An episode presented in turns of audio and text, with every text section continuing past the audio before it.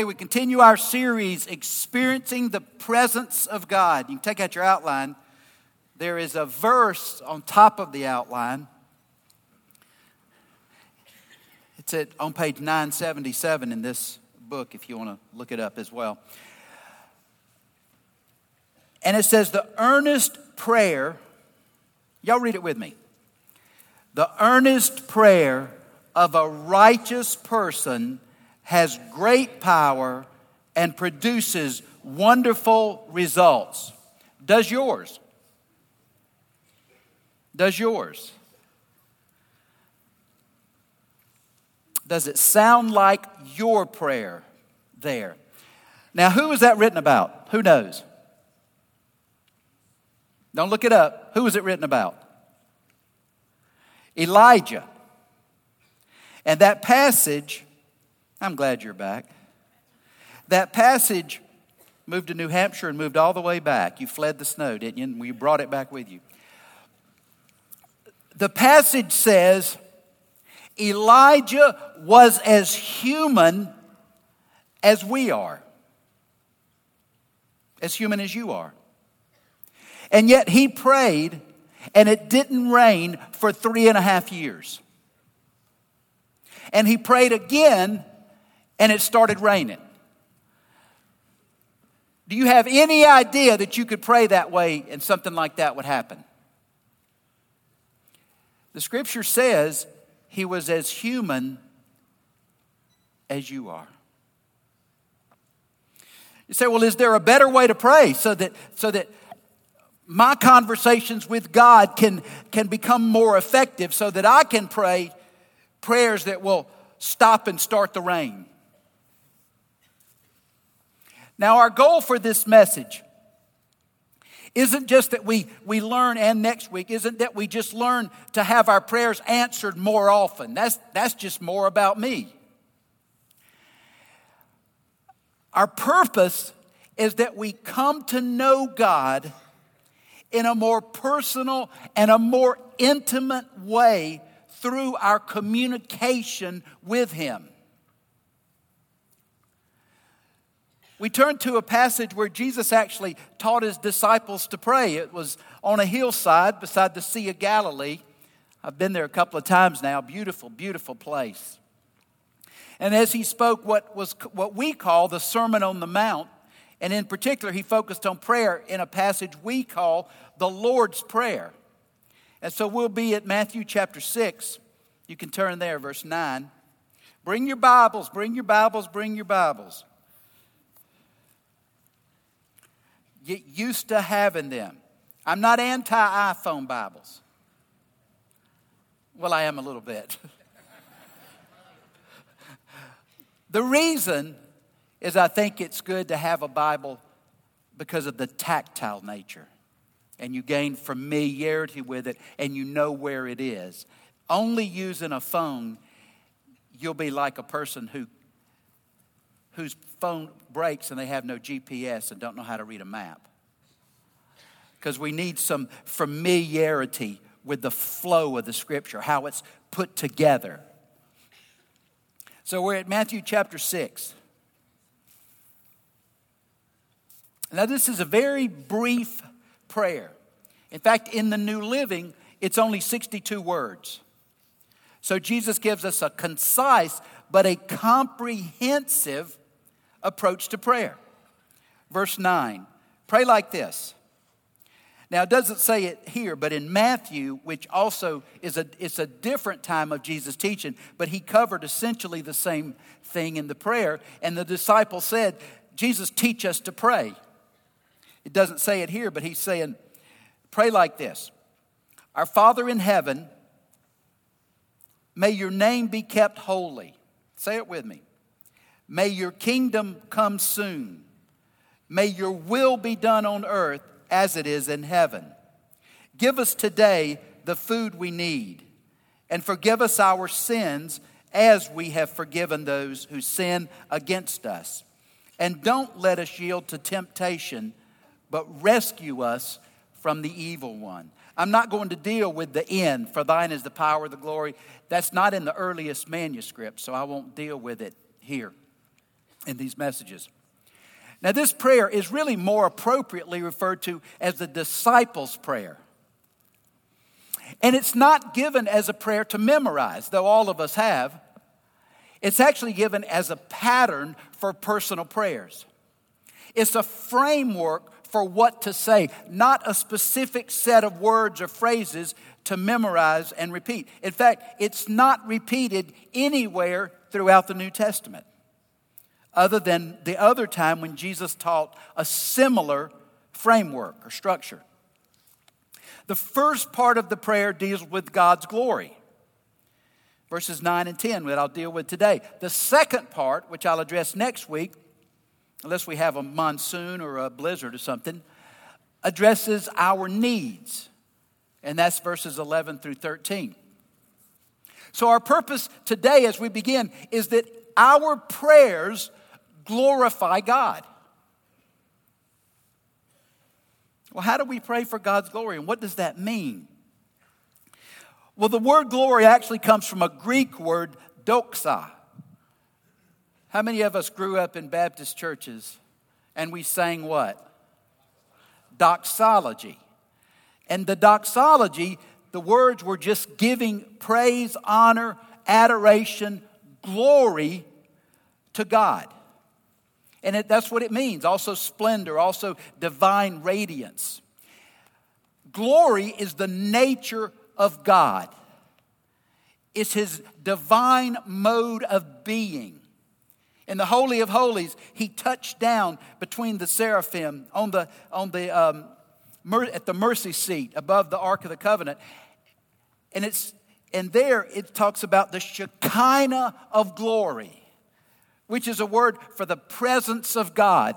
It's interesting, Shekinah is actually a feminine word, whereas uh, glory is a masculine word. So we see the feminine and the masculine in the presence of God. True prayer, like true worship, starts and centers on God's glory, not our needs.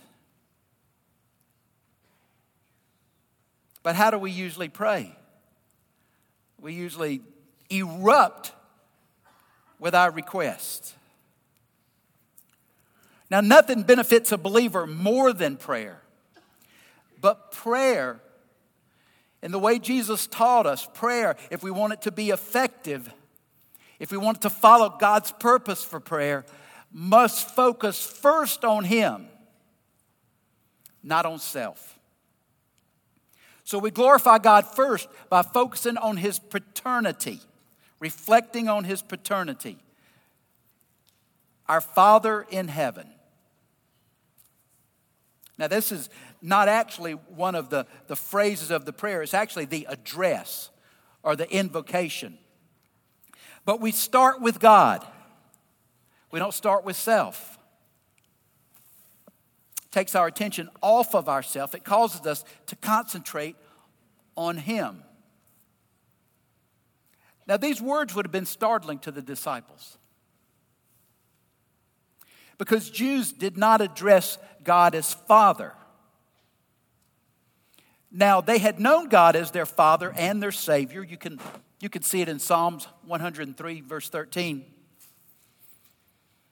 The one who guided their ancestors the one who made covenant promises to them.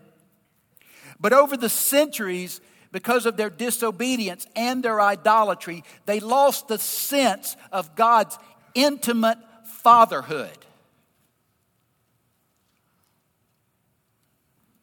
Sounds kind of familiar, doesn't it? Instead of a relationship with God that's ongoing, that's close, that's personal, that's intimate, he becomes the guy with the key to get us in, we hope will get us into heaven when we die.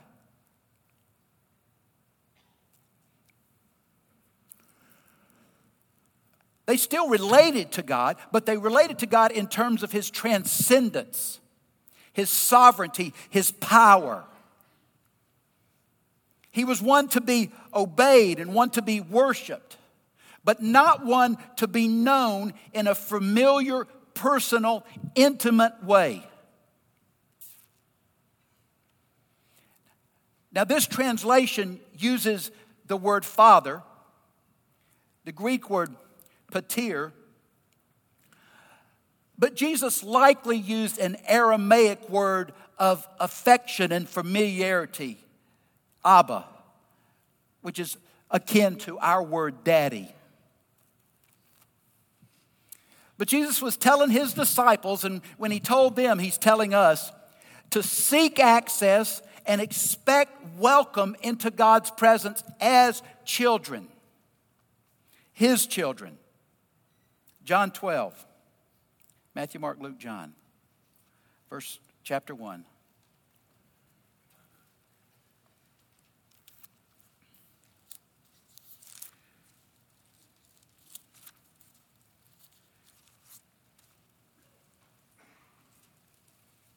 In verse 12. 11 says he came to his own people and even they rejected him.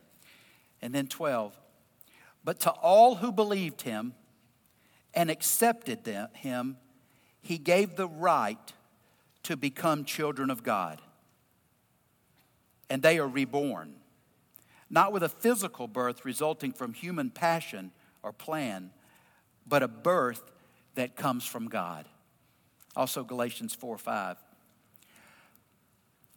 The fact that God is our Father who is in heaven just means that He's divine, He's eternal, He's infinite, He's almighty. He's not susceptible to the flaws, mistakes, limitations, and inadequacies, inadequacies of our human fathers. In fact, often unknown to us, we project our Father's face onto God. Or put another way, through experiences with our fathers, which can also be the absence of a father, we have come to some beliefs about God. Some of you that don't get close, that are distant, that are mistrustful, some in our culture that are antagonistic toward God. It's all rebellion. It all comes out of a belief that he's distant, he's cold, he's, he can't be trusted. They didn't learn that from experiencing God himself. They learned it from an example and experience on earth, human with a human father that they project onto God. Often they're even unaware. Don't, don't ever get away from the fact everybody knows the presence of God. What about the atheist?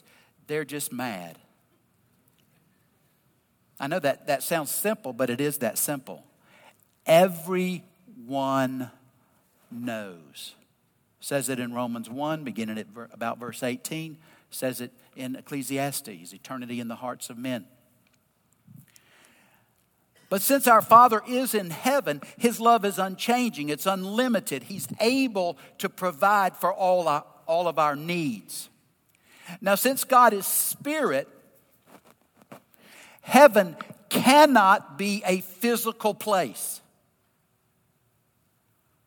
that He inhabits.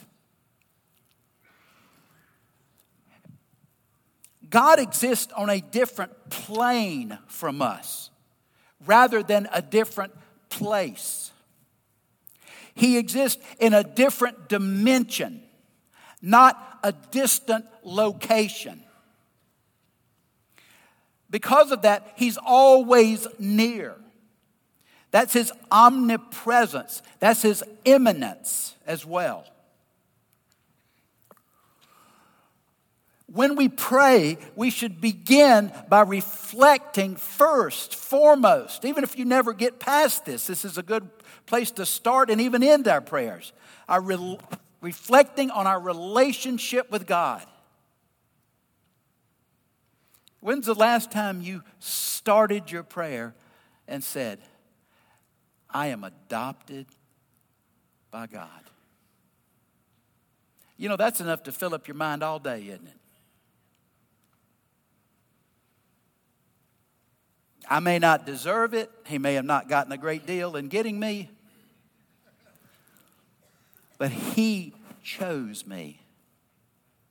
And He brought me into His family. And I have direct access to Him. So when you pray, before you start with your grocery list, start with God is my Father. He cares for me. If that doesn't feel true, spend some time.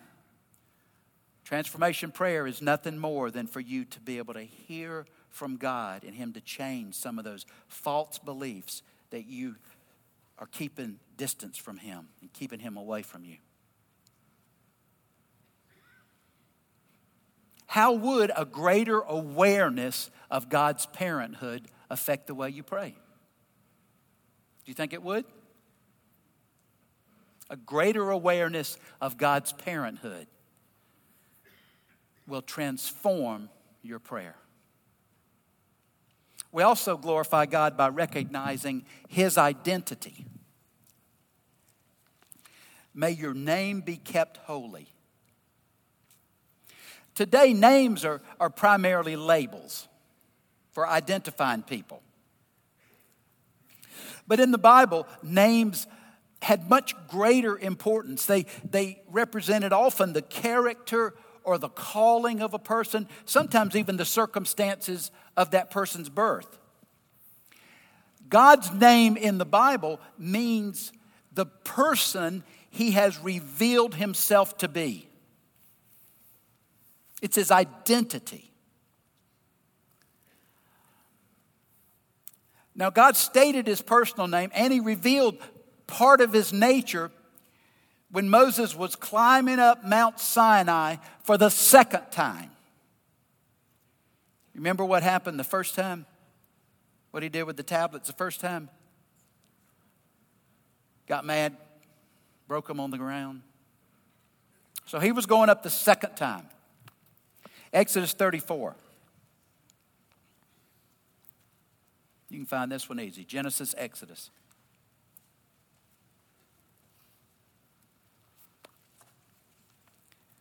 Beginning at verse 5.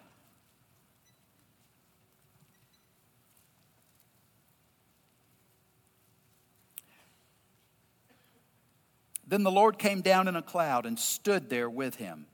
And he called out his own name, Yahweh. Yahweh is actually from four consonants YHWH, because Jews didn't use vowels. In fact, even today, you look at the road signs, they don't have vowels in it, they just know the vowels. So the name Yahweh is, is all consonants, four letters. It's called the Tetragrammaton. Now you know I've been to seminary. But it, it's kind of synonymous with Jehovah. That's a word that's substituted for it in many of your translations. Or when it says Lord in all four capitals, but they're small capitals. That's God's personal name. But it's often the word Lord is substituted because the word Yahweh was too holy to be written. In our translations, we often have this, including in this one. My own name, he called out his own name, Yahweh.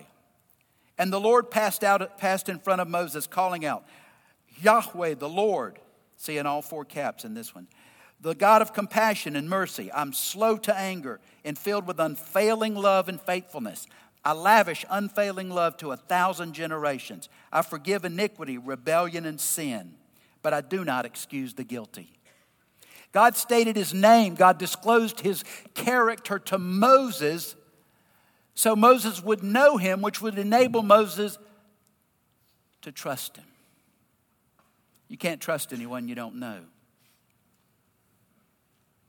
Psalms 9:10. You don't have to turn there. You can look on the screen. Psalms 9:10 says, "Those who know your name trust in you." For you, O Lord, do not abandon those who search for you.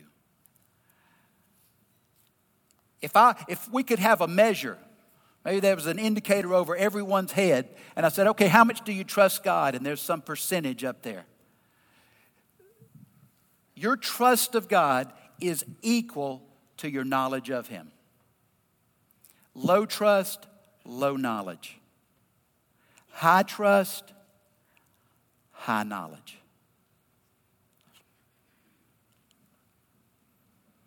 How well do you know God? How has God revealed himself to you? Do you know? What name has he given? Has he given you one of his names? Father, that's a good one. Anybody have another one? I can't hear it back there. You're not loud enough. Most High. That's a good one.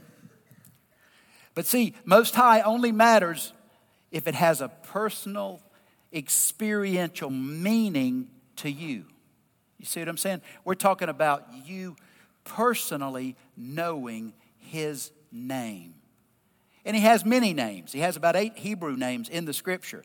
But He also has these, these that we're familiar with Savior, Provider, Protector, Refuge. What name do you know God by? Do you have one? You have one? What is it? Creator. Does that, is that included in your prayers? That's how you start. That has a particular meaning or emphasis for you. And you may, ch- you may change the name that you know God by. As He adds more names through more experiences, your, your prayer should broaden and take on greater color as you know Him in a deeper, broader way. What does it mean to keep God's name holy? I think we misunderstand this word greatly. The word holy is a Greek word, hagiazo, and it means, well, first we usually think it means sinless, right? Mm-mm. It includes that idea of purity, consecration, sanctification, but it actually means set apart, separate from, different. But that's expressed through purity, sanctification. God's holiness is not just sinless purity or even perfection. God's holiness, now clear out your ears on this one, is the essence of his otherness. God's not like you or me. He's transcendent, He's all powerful, He's glorious. But if we grasp he's, His otherness, we're just filled with awe. We're filled with wonder. We're, we're compelled to worship. God's holiness just means He's not like you. This granddaddy in the rocking chair, completely wrong. We like to domesticate God. Who, what good is a domesticated God? Would you want a God you don't fear? Who's completely non threatening? I don't, because there's some folks I want him to threaten.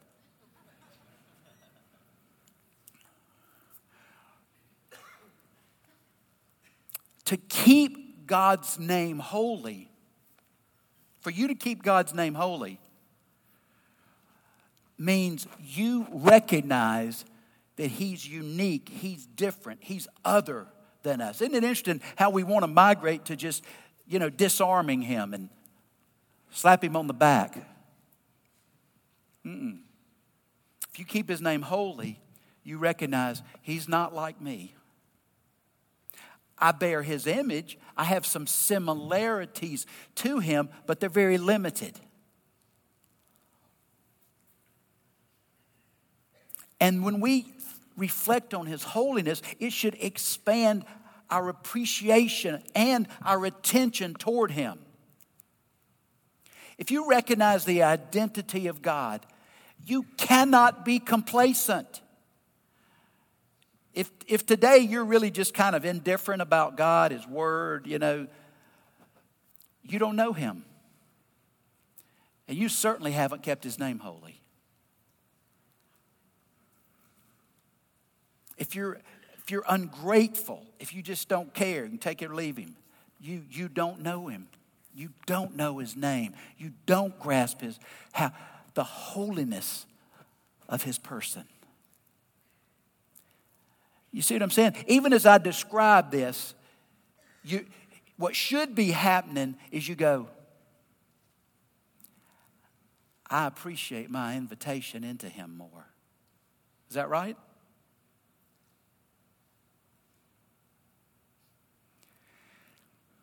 Because, see, then if we're aware of who He is, then we'll, we will deliberately, thoughtfully approach Him.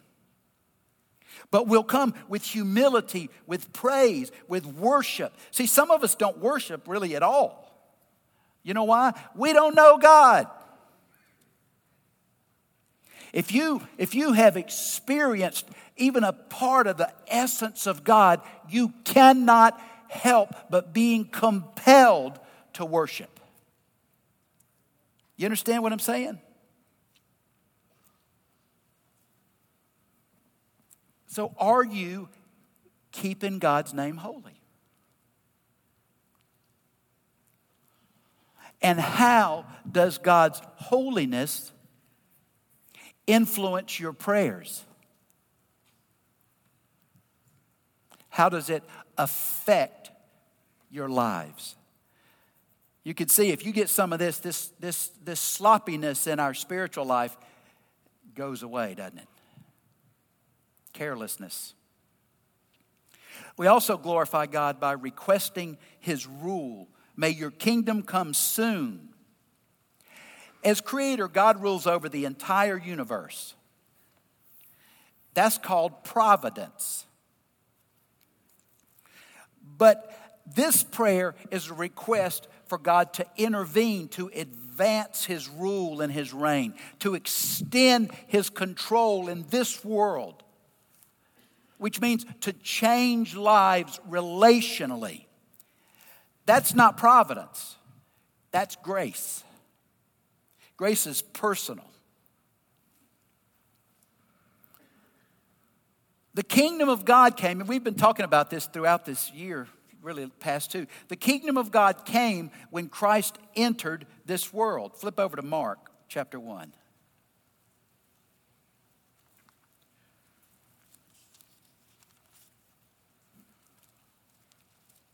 Verse 15.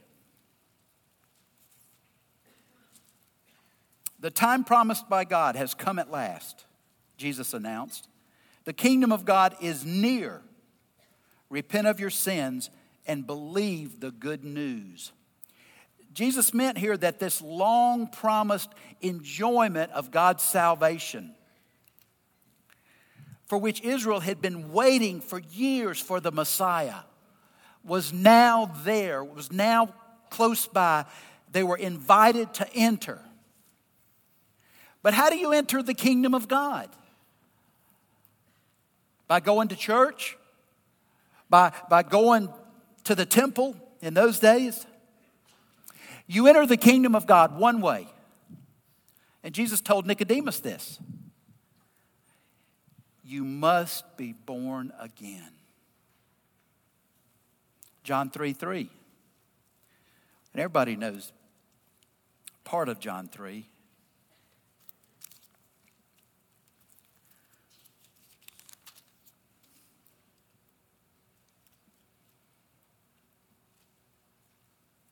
And Jesus replied, I tell you the truth, unless you are born again, you cannot see the kingdom of God. Are you oblivious to spiritual things? Do you have a hard time discerning God's hand at work in our midst, in people's lives? You may not be born again. Because if you're not born again, you cannot see, experience, grasp the kingdom of God. By faith, we enter the, God's kingdom individually. So his kingdom is not a place, it's a relationship. And this relationship exists whenever we enthrone Jesus as Lord, ruler of our lives. Remember a few weeks back I said this split splitting Savior and Lord is not a biblical concept at all. His identity is Savior and Lord. When he enters, he enters as ruler. The reign of God on earth is only partial now. We can see that. It is advancing, but it's advancing slowly as individual people are born again by faith. Now, in the future, when Christ returns, he will rule over a place, the entire world in power, fully and completely. So, when you ask God for his kingdom to come, you're asking that his work of saving grace would advance in this world. That he would regenerate, that he would convert, that people would be born again. Are you praying that? Who are you praying it for? Every one of us should have someone we're praying that God would convert all the time. That's your kingdom come. You know who you're praying for? All the time. Sometimes we pray for decades before someone comes. We need to, we need to, I read out of uh, Isaiah 63 this morning to the, I'm going to start calling our prayer group that gathers in the morning the, the watchmen. It was just, this passage was saying that, you know, God puts watchmen on the wall we need to be watching this culture. We need to watch in this church. We need to be, start with watching our lives. And it was interesting that 63 verse 7 said, Don't let God rest until he accomplishes his work. I like that, don't you? You like that, don't you, Kim? I see you smiling out there. Don't, y'all, don't let God rest. Harassing. It's like the woman who kept knocking at the door. I need, I've got guests in the house. I need some bread. Don't let God rest.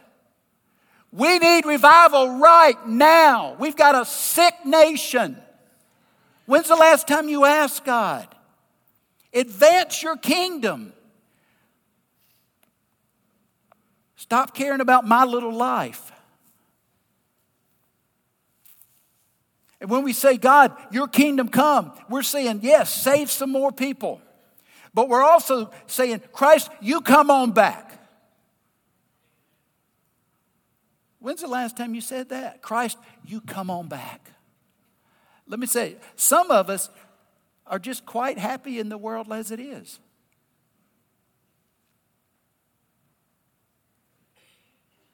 Christ, you come on back and take your rightful place. What about you? Are you saying, Christ, come back? Return soon.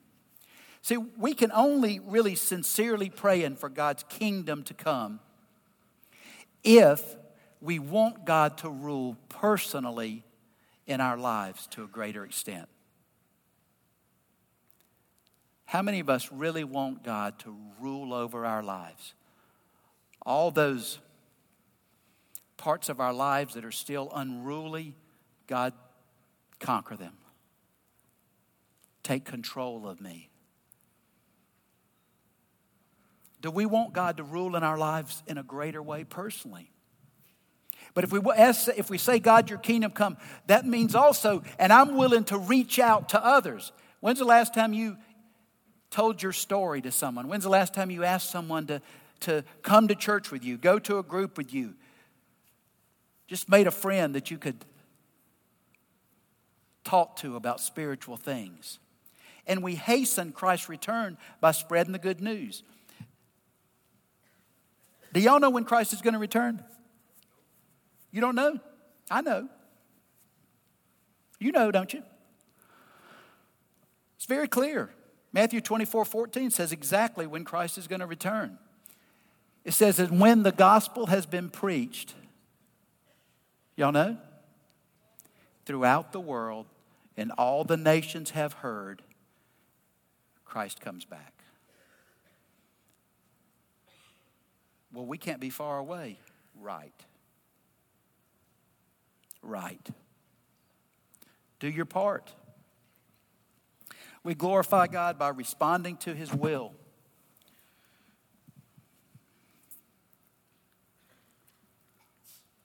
May your will be done on earth as it's done in heaven. God's will is carried out perfectly and completely in heaven. Angels, humans, and whatever other created beings are there cooperate fully and completely. There's no stubbornness in heaven. There's no resistance in the hereafter. And this plea is saying, God, we would like your, this earth to operate according to your will, to, to, in obedience to your plan, in accordance with your purpose, just like heaven. Now, see, it's obvious that we want things to pick up. We want the economy to get better, employment to rise, violence, corruption, exploitation, and injustice to end. We want some things in this world. But this petition implies that we, we individually, personally desire to surrender self directed lives and instead live according to God's will. So you can't pray this prayer unless you want to submit yourself to God's will in every area of your life. And I think all of you prayed this in the beginning of the time, didn't they? Didn't they? Most of them. See, the purpose of this prayer, and I'll say, I'll go ahead and tell you, the really the purpose of all prayer isn't for you to change God's mind or get some stuff. The purpose of prayer is to align your will with God's. That's really what practice in Christianity truly is. I've aligned my will with God's.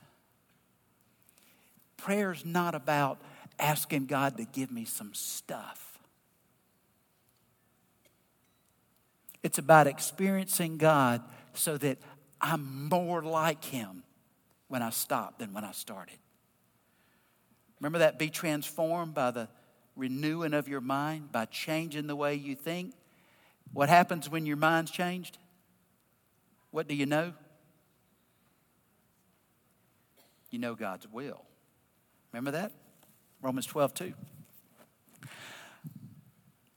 Asking for God's will to be done requires me to accept God's will and purpose for this world and my life without complaining. You see that part? When we don't when what we want doesn't happen. See, unless you truly want, well, let me go this way. How many of you are controlling? All right, that was courage. And some of you that didn't raise it are the most controlling because you wanted to control not letting me cause you to do something. If you're controlling, what that means is you want your will, not God's, to be done. Because, see, you want, you want things around you, people around you, the environment around you to be conducted how? The way you want, not the way God wants.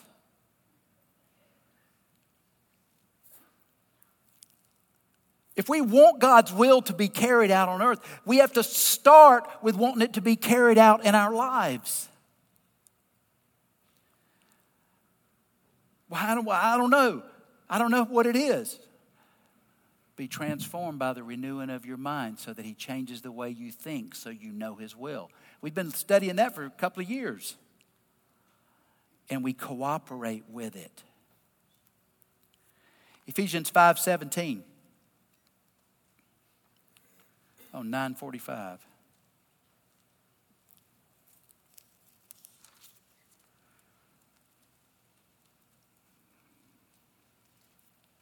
Don't act thoughtlessly, but understand what the Lord wants you to do.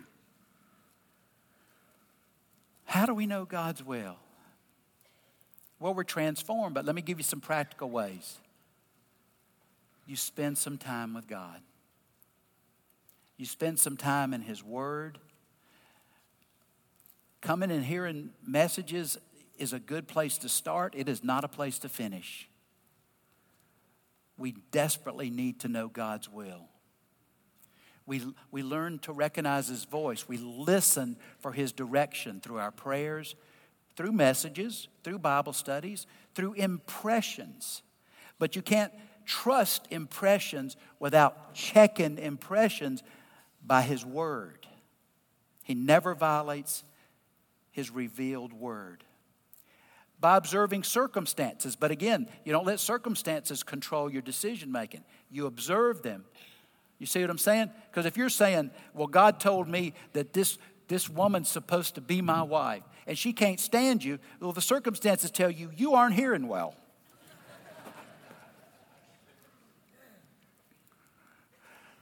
And ask the advice of some seasoned Christians, some people whose lives you just can look at and you can see the Spirit of God leading them. Check what you think you heard by those who have more experience hearing. So, what steps are you taking to discern God's will? When we focus on God first as we pray, we can be conformed to His will, His plans, His purposes. Then we will make request that He will grant when we ask. Father, teach us to pray. And in our prayers, enable us to discern your voice and give us the willingness to obey everything you reveal to us. In your holy name we pray. Amen.